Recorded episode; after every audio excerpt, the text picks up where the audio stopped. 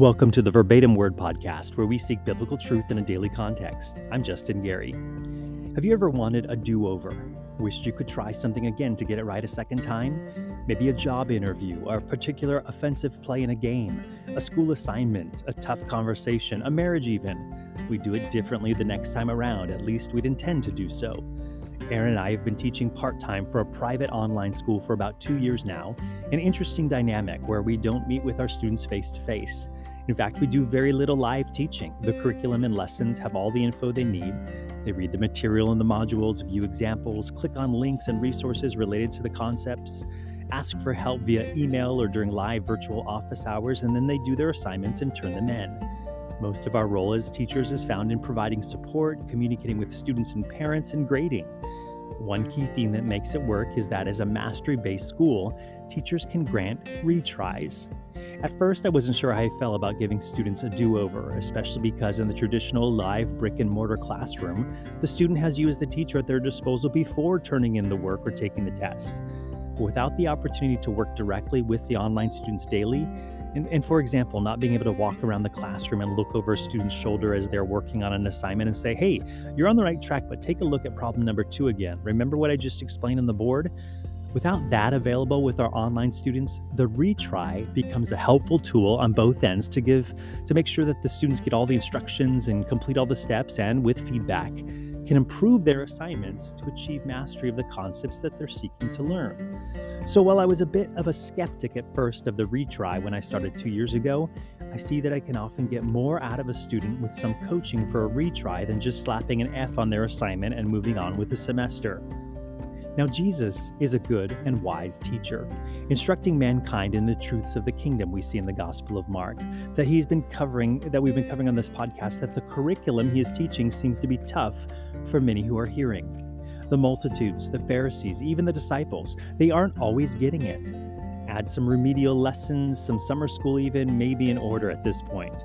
As we turn a corner in the gospel, Jesus sees the end on the horizon, the end of his earthly ministry, punctuated with the exclamation point of his death on the cross, his burial in a borrowed tomb, his resurrection back to life, and his ascension into heaven, the completion of his earthly ministry and his first coming as prophesied, appointed, and planned.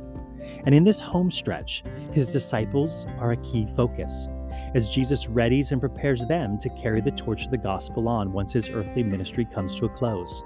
So we saw the missions trip as they were sent out two by two, empowered to do the work and bring the message. The crowds responding and hearing, they in the driver's seat for a lap or two. And we look at the miracle of the feeding of the 5,000, the disciples participating from a key vantage point as their self sufficient tendencies were exposed. Jesus pleased to reiterate that God uses those who are fully reliant on Him, so God might get the glory, and we can praise Him for who we discover Him to be. As we move forward in chapter 6 of the book of Mark, we come to a retry, a second storm in a boat for the disciples of Jesus, and a second miraculous rescue in the midst of the trial. Many of the circumstances are the same, and the group of disciples is the same, but there are reasons the Lord has sent them back to this trial for a retry as it becomes apparent that they still didn't grasp some things the first time, and another go around might be just what they need, as it might be for you and I in life as well.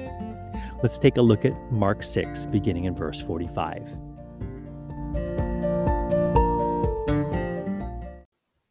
As we pick up here in Mark 6, the disciples must be exhausted. They had already just come back from that missions trip. They were supposed to go on a retreat with Jesus. The crowds came and followed them. Jesus had taught all day. Then they had served the crowd. It was a crazy time. And, and remember, in the midst of it, their resources had lacked wholly. And then there was this miracle five loaves and two fish fed over 5,000 people. And the disciples were right in the middle of it, serving up the food as it just kept multiplying. No one sure how then picking up baskets full of leftovers, 12 in fact, perhaps one for each disciple. So they're tired, exhausted, and a little bewildered at the same time. What has just gone on? And now Jesus calls it. He knows that they need to step away. And as the last baskets of leftovers are brought in for inventory, we read Mark 6, verses 45 and 46. Immediately he made his disciples get into the boat and go before him to the other side, to Bethsaida, while he sent the multitude away. And when he had sent them away, he departed to the mountain to pray. Jesus puts the disciples in an Uber, a boat for them, and pushes them off to, toward Bethsaida. while he figures out a way to disperse the crowd. And then he heads up the mountain to plug in to the Father. I can just imagine there in the boat amongst the disciples the debriefing that was going on about what they had seen. Man, I thought for sure we were going to run out. I know, right? So, what did happen back there? Where did all that come from? I don't know. Each time I came back, Jesus just gave me more. Me too. I thought we'd run out for sure. I know, crazy. I heard him praying and giving thanks, and the bread just kept coming. I really thought we'd run out, but everyone was so full. And we still had to clean up. Talk about doggy bags. I mean, what was this conversation like? Going over the scenarios time and time again, each from another disciple's perspective. Everyone getting a chance to share their version of the story. Much as a group of friends would debrief after an epic game on the field or a colleagues upon closing an oh so impressive deal, these guys were talking, I'm sure, tired, exhausted, but a second wind, maybe having seen what they saw and trying to figure it out. Jesus made the disciples get into the boat to go to the other side, it says. We can't always be going and going. We weren't created for that. From the beginning, six days on, one day off. God never slumbers nor sleeps, but finite man requires a break. So Jesus nudges the disciples off, away from the energy of the crowd. He sends the crowds home to make time to process what they had learned. Too much input can lead to overload. So, time to synthesize spiritual truths is needed. Even himself making room to head up a mountain to pray, connect with his heavenly Father. All these people, the disciples, the crowds, Jesus himself, they've all set reset at this point to go away to reflect. Jesus has been on quite a bit, and he needed to connect in an intimate way with minimal distractions and output, receiving from on a high and taking for some spiritual care. Something we all need, indeed, in an on demand world. But I would love to have had a hidden microphone on that boat as the disciples are pushed off from the shore, a brief window to brief, debrief of all that they had seen. I bet the conversations were different at this stage when Jesus wasn't around the group dynamic likely changing when their teacher stood in their midst, much as it does at work when the boss is in the room, or the teacher in the classroom, or the parent who can overhear the kids talking. This conversation was probably frank. We see later on Jesus would ask them about what some of them thought was a private conversation. Hey, what was it that you guys were debating amongst yourselves back on the road? It was about who was greatest among them, which Jesus would want to discuss for sure, but points to the fact that they didn't always talk the same way when Jesus wasn't around, or at least they didn't think he was around. And even after that, when doubting Thomas thinks he is a, having a private conversation, saying, Unless I see in his hands the print of the nails, and put my finger into the print of the nails, and put my hand into his side, I will not believe. And eight days later, the resurrected and glorified Jesus comes into the locked room without opening the doors and stands there and says to the group, Peace to you. And then to Thomas, Reach your finger here and look at my hands, and reach your hand here and put it into my side. Do not be unbelieving, but believing. And Thomas is flabbergasted. Apparently, Jesus had been eavesdropping a week earlier. This is something new for the disciples as they started to figure out this new dynamic of Jesus resurrected, leaving Thomas to surrender and say, My Lord and my God. Such a good reminder to us as well. The Lord is present, and the Lord hears everywhere all the time, a comfort to us to call upon him when he is near, and to all who call upon him in truth to understand, even when we can't see him, he is present, but a challenge to us not to speak an idle word, for we are all accountable to him. So the boat is headed across the lake. The stories and the discussion, the debriefing of what went on there with the feeding of the 5,000, it's flowing. And Jesus is up on the mountain watching from a distance. Remember, in chapter 4, there had been a similar scene. But Jesus was in the boat with them that time, asleep in the stern as a terrible storm arose. I wonder if they had any anxiety getting into a boat again, as people often get PTSD or get triggered if they've gone through a trauma. The last time they legitimately thought that they were going to die in a storm. And then Jesus wiped the sleep from his eyes, yelled at the sea to have peace and be still, and there was a great calm, except for in the hearts of the disciples who freaked out. They thought they knew Jesus, but now saw that even the wind and the waves obeyed him. Who was this guy? They asked. This time, they're alone. And apparently, no one checked the weather report or had notifications turned on for the weather app because severe weather comes up again. But this time, they are alone in the boat, Jesus on the land, watching from a distance. Take a look at verses 47 through 49. Now, when evening came, the boat was in the middle of the sea, and he was alone on the land. Then he saw them straining at rowing, for the wind was against them. Now, about the fourth watch of the night, he came to them, walking on the seas, and would have passed them by. And when they saw him walking on the sea, they supposed it was a ghost and cried out, for they all saw him and were troubled. If the first incident in the boat in chapter 4 with Jesus asleep was the lesson with training wheels, now Jesus gives them a retry, but the stakes were a bit higher. Remember training wheels as you learn to ride a bike, those wobbly things put on temporarily to give you the feeling of balance and stability? Eventually, you were able to head out training wheel free. Jesus was with them in the first storm, just as asleep in the storm while they panicked and feared the worst. But when they had cried out and asked for help, he came through almost immediately. That was some time ago, though, and now Jesus is pretty much giving them the same lesson again. This time, though, it's a bit harder because he's not right there in the boat, but he's watching from shore. And while they had called out to him when they could jostle him awake just an arm's reach away, will they call out to him when they can't see him right there? Because soon that will be the reality. When he will die, be buried, resurrect, and then ascend, they will have to get used to a whole new dynamic an ever present, all helping Jesus who they need to call on by faith, even when they can't see him there. So, this retry has a purpose. It's not just that Jesus had run out of ministry training tools to use on them, he's giving them this learning scenario again with a slight change. He's watching from the hill.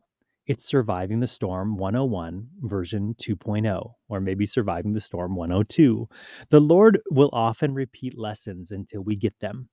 But he'll also repeat lessons because we get them, but up the challenge a bit so that we might grow, our faith might grow, and our understanding of him might grow a little bit too. But for that growth to occur, it can't just be a repeat, it needs to get a bit tougher. Like going to the gym, if you use the same weight over and over and don't increase it, or go through the same exercises in the same order and intensity without varying anything, there's no growth that is going to occur. Aaron and I were talking about the 1980s video game Pac Man recently. This was pre Nintendo, pre PlayStation, or gaming was really a thing. So you couldn't play for hours in your room. You were limited by the number of quarters you had and how long your parents might let you be in the arcade or at the machine while they were shopping or doing something else for a bit in some public place. But Pac Man, he would eat these pellets, waka waka waka waka waka waka, as he'd go through, trying to avoid the ghosts. Then he'd eat these power pellets that were in the corners of the screen. Now supercharged, he could chomp the ghosts until the power bonus ran out. But each level had a piece of fruit for extra points. And the fruit moved around the maze, and you try to get the fruit too for some bonuses. I think on level one, the fruit was a pair of cherries, and on level two, there was a strawberry, I think. And it went on each level. I think a banana, an orange, a peach, a watermelon. I can't remember exactly. And I wasn't that good, so I didn't see many fruits beyond the level one cherry or level two strawberry. But with each level, not only did the bonus fruit change, so did the speed. Everything moved faster. You moved faster as Pac Man. The ghosts moved faster. The power play window clicked by faster. Each level got tougher that way. So to get very far, level one had to be a piece of cake because you went through it enough times to be able to succeed there. This disciple, these disciples had weathered the storm with Jesus in the boat. It was level one. He had been right there. Now, level two in the storm, Jesus physically not in the boat. But had their faith grown to cry out to Jesus anyway? Because that's where things are headed. Soon Jesus will not be there, at least not as he had been and they needed to work their way up to that, to crying out to Him in faith. You might have some regular retries on lessons from the Lord, some familiar lessons or tests, trials, or circumstances that He seems to take you through. You may not know why that is the unit or module that you're in. You may not get why that is what He has chosen for you, but you see and you do recognize a pattern and sometimes sigh, Here we go again. It might be the same as you go for another round, but usually something is different. God has changed something in the equation, and that can often be a good thing to try and identify, to try and spot, to narrow down, to reflect upon, because it might be something the Lord is wanting us to grasp, and the reason that we're going on to the next level with the lesson. Maybe He has tested you to trust Him with finances, and on level one, it was trusting Him to pay a certain bill or the rent or a debt. And though it seemed big at the time, it's not quite as big as what you are needing to trust Him to provide for now. As a single missionary, I had money for six months when I went out, and God faithfully provided beyond that. And my six months turned to 14 years. But the amounts I needed at the beginning, though they stretched me, looking back, were nothing. Things were cheaper back then. Rent was cheaper. My needs were cheaper. And over time, things got more expensive. Rent went up. Ministry needs required more resources. And even add a wife into the picture. There was more to trust God for. And He came through. What is different for you on level two, or level three, or four, or five, or 65? When David faced the mighty Goliath, he was able to realize something. David said to Saul as young David was getting ready to walk out toward Goliath, Your servant used to keep his father's sheep, and when a lion or a bear came and took a lamb out of the flock, I went after it and struck it, and delivered the lamb from its mouth. And when it rose against me, I caught it by its beard and struck and killed it. Your servant has killed both lion and bear, and this uncircumcised Philistine will be like one of them, seeing he has defiled the armies of the living God. Now listen, the Lord who delivered me from the paw of the lion and from the paw of the bear, he will deliver me from the hand of the Philistine. And Saul said to David, Go, and the Lord be with you. This was David's level three or level four or whatever level, and things were a bit tougher at this level. But the faithfulness of God on the previous levels would be the springboard for David to move forward on this level. He could look back and identify and say, God helped me in that. God will help me in this. Maybe when God was teaching you something in the past, though things seemed big and intense then, you look back and see it seems a little bit easier or more basic compared to what you're facing now. But take it from David he was able to look back at what God had done and recognize the Lord gave victory in that and use it for this retry and go at it with faith, believing that God who came through for him in that and has what it takes to come through now. Back to the boat of disciples, as they go about this old lesson with new factors, how are they faring? Take a look again, verses 48 through the first part of verse 50. Then he, Jesus, saw them straining at rowing, for the wind was against them. Now, about the fourth watch of the night, he came to them walking on the seas, and would have passed them by. And when they saw him walking on the sea, they supposed it was a ghost, and cried out, for they all saw him and were troubled. This goes on for a while. They are rowing, straining, it says, the wind against them, trying their best to follow through with what Jesus had told them to get to the other side, but making no progress as, they strain against the wind. And we read that it goes on like this until the fourth watch of the night. The Roman military guard divided the night up into four watches. Different soldiers would take shifts keeping watch. The fourth watch was the last one, 3 a.m. to 6 a.m. And Mark is written primarily for a Gentile audience. So they would, would have gotten this. The fourth watch, wow, Jesus made them wait a while. They've been rowing for some time. Remember, they tried to send the crowds away, for the day was far spent. The previous afternoon going into evening. Then, finally, after everyone is commanded to sit in groups of 100s and 50s, they feed them all, distributing the miraculous bread and fish that Jesus gave them, then picking up of the leftovers. So I'm not exactly sure when they got into the boat, but whenever it was, it's now sometime between 3 a.m. and 6 a.m. And Jesus has been watching and praying the whole time. The priests were tasked with interceding for the people, the go between between God and man. And part of that was interceding to seek God's mercies on their behalf, on behalf of the people. The writer of Hebrews says that Jesus is the perfect high priest. Many reasons for this, but one he points out in Hebrews 7 and there were many priests because they were prevented by death from continuing. But he, Jesus, because he continues forever, has an unchangeable priesthood.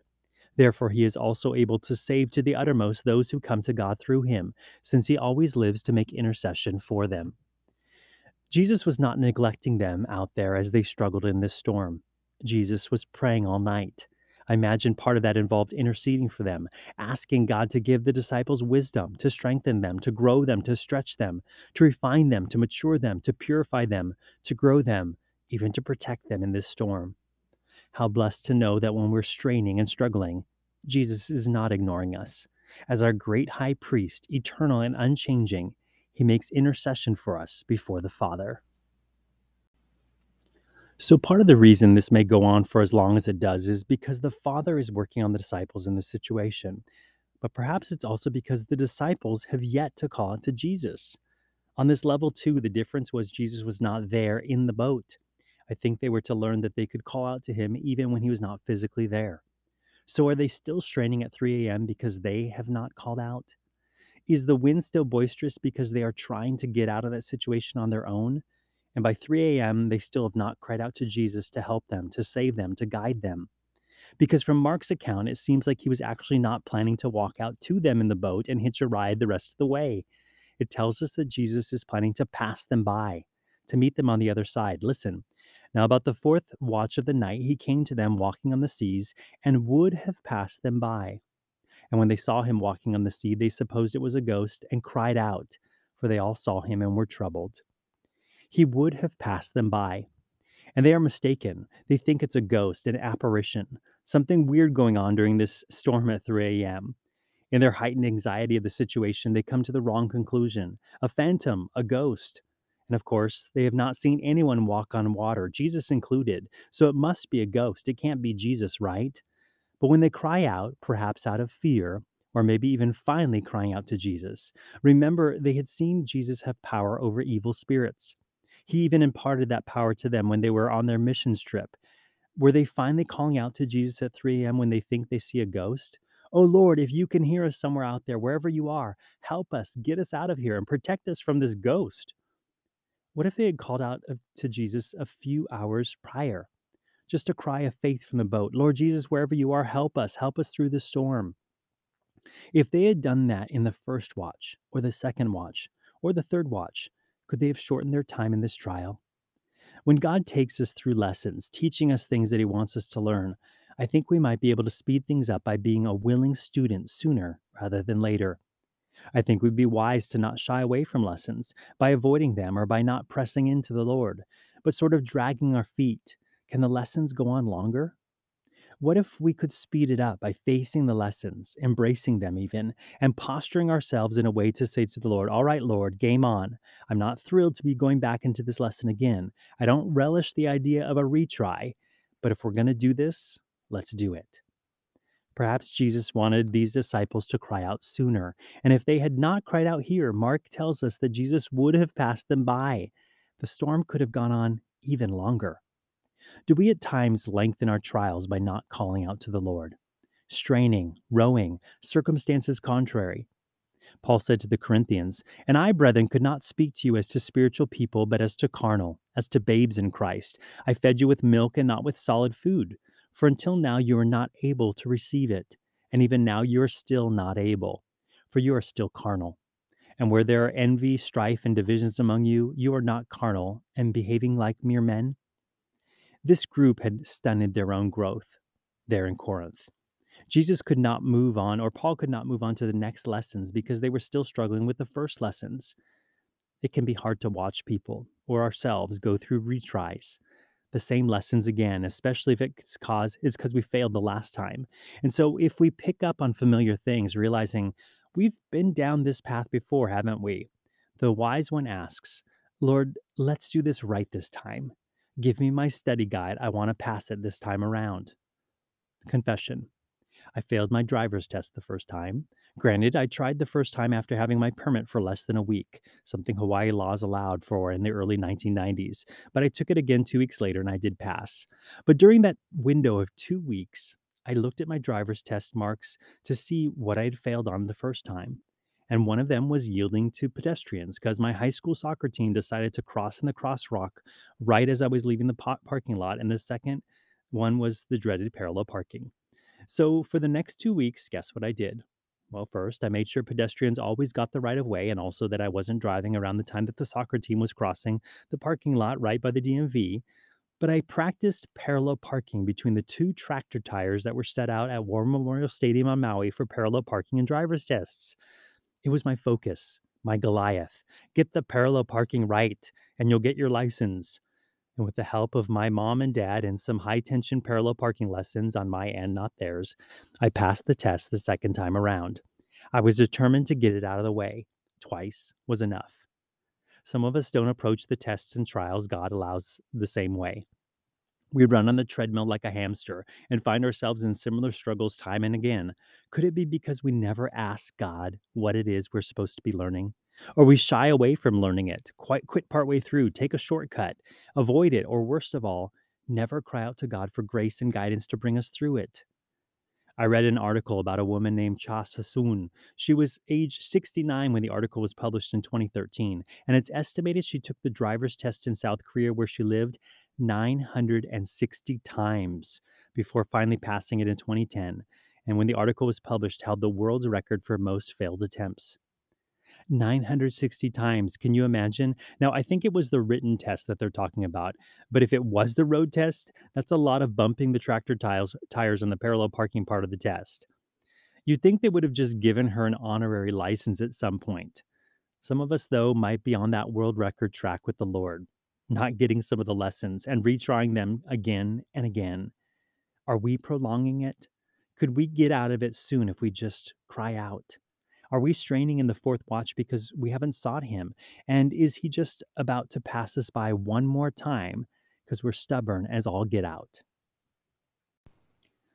And for some of our listeners, maybe life seems like a continual test, like everything is going wrong continually, like your world is continually spinning out of, tr- out of control. You're always in a storm and you've never cried out to Jesus. You're doing everything on your own, using your own resources. You think that it's all up to you. And you're starting to realize that you need help, that you can't do this alone. And if there is a God, you need to know him. His name is Jesus, and he loves you, and he came for you, and he was perfect, and he died for you because you are a sinner. And if you place your trust in him, your sins will be forgiven, and he will not only be your Savior, but you can ask him to be your Lord, and he will walk you through those trials that you're going in right now.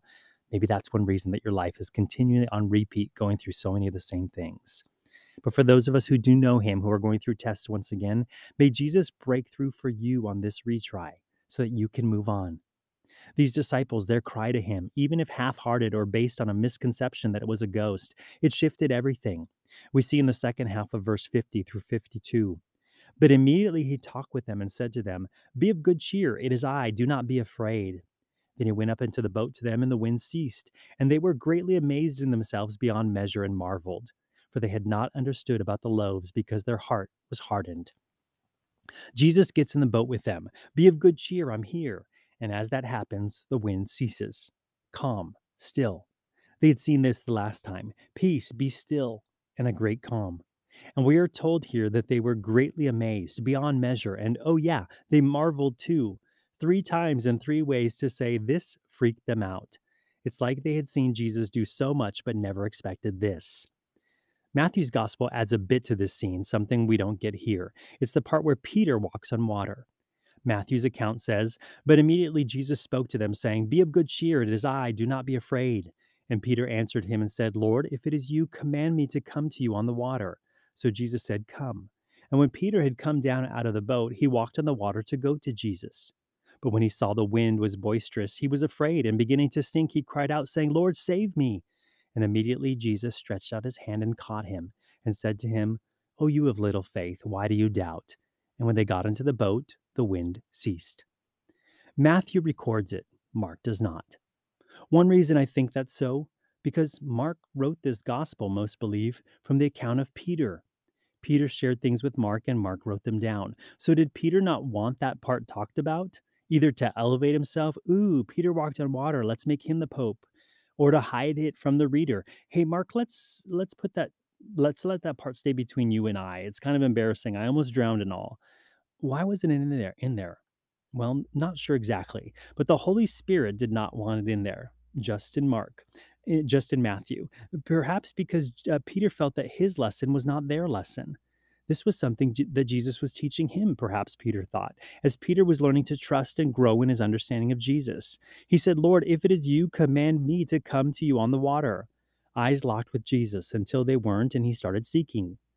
Maybe Peter felt this was his lesson, and it was unique and specific for him. That's the amazing thing about the Lord. He has unique curriculum for each of us lesson plans suited to us and our learning styles and our circumstances and our needs and our experience and our strengths and our weaknesses, all tailored perfectly for us, our own personal tutor. So maybe Peter felt there was no need to pass on his lesson, his retry, though I personally am blessed that the Holy Spirit used Matthew to fill us in on that part of it, because in this scene, I don't know about you, but I often feel like Peter the most. If it's you, Lord, I'm kind of uncertain in this trial, this test, and this lesson. Command me to come out, Lord. I have some faith, but I'm not sure it's enough. Lord, save me. Sorry, Lord, I thought I was ready, but realize I need you now more than ever. Something many of us can glean from time and time again. Check out what Mark says, wrapping it up before the scene change. And they were greatly amazed in themselves beyond measure and marveled, for they had not understood about the loaves because their heart was hardened. It's almost as if it is a surprise that these disciples would be amazed at this. The commentary there is, for they had not yet understood about the loaves because their heart was hardened. Tying this retry in and their response to the miracle prior, the feeding. They had just seen Jesus do the impossible, and right after they get a D minus on this retry. They had not understood about the loaves, who Jesus was, what he was capable of, and who they are, and where they were, are limited, and how much they desperately need him. And why? It wasn't that the lesson was unclear or the presentation muddled. It's because their hearts were hardened hard, stony, unmoving dead hearts. That's a reason God often takes us through a retry. It's because our hearts have not changed since the previous attempt. And God is getting to a root issue that I'm still not getting something deep in my heart. I keep getting through the trial circumstantially, but there has been no transformation of our hearts. So we're back in the fire again. God hoping for our hearts to soften and change this time around. A good but tough question to ponder when we face a retry on a lesson. Lord, what in my heart needs to change this time? The word hardened there, hearts hardened, is a Greek word meaning to cover with a thick skin, to cover with a callus, that thick, hard skin that has lost sensitivity. By metaphor, the word means to make dull or lose the power of understanding. When I think of calloused, I think of repetitive use, over and overuse, whether the callus is on the fingertips of a seasoned guitar player from repetitive use pressing down on the metal strings, or the calluses from manual labor, swinging a hammer all the time with those hands, or the calluses on those dainty little feet from wearing those high heels to make a fashion statement. Repetitive use leads to calluses, hardened skin. Perhaps the disciples were in a dangerous place. They were repeatedly seeing this mighty working of God as Jesus taught powerfully and did mighty works. Were their hearts getting hardened from seeing it over and over again? Maybe they walked away from the feeding of the 5,000 with a sort of a, I guess that was a miracle. The miracle is mentioned in all four Gospels. In none of them does it comment on the disciples' reaction. No, and they marveled, or, and the disciples couldn't believe it. No response seemed to be noteworthy.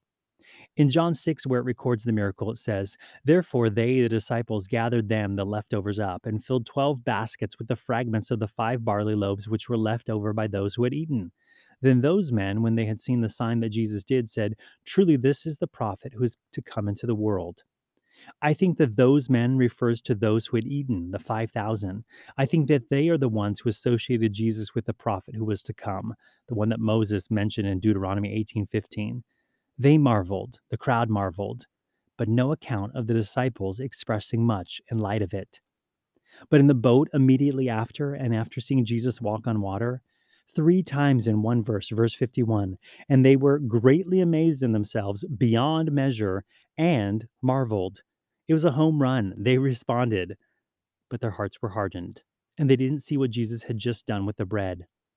It's a reason sometimes God has to take us back for level two to put us back in training because we've gotten so used to things that we begin to miss what God is doing. We need to be jolted back a bit, our calluses ripped off so that we can be sensitive once again, so as not to walk past God and His work with no feeling, no response, no reaction, no praise. And there are times that the repeat is not really to change our heart. Sometimes it's to show us how our heart has changed. God taking us back again through it again so that we can see that we have passed the test, I think we get a glimpse of this in Genesis 22. Now it came to pass after these things that God tested Abraham and said to him, Abraham. And he said, Here I am. And then the Lord said, Take now your son, your only son Isaac, whom you love, and go to the land of Moriah, and offer him there as a burnt offering on one of the mountains of which I shall tell you. This time Abraham passes the test. He does love the Lord more than the blessings that the Lord has given him. What a blessing to go through a similar lesson or trial again and realize that we have grown. That the Lord has changed us, that we can handle it much better than the last time. We walk with God through it rather than re- resist God in it. We may not even realize it in the storm, but on the other side, we might just be able to say thank you and praise Him for giving us victory in the storm, an encouragement to God's grace to grow us and transform us since the last go around.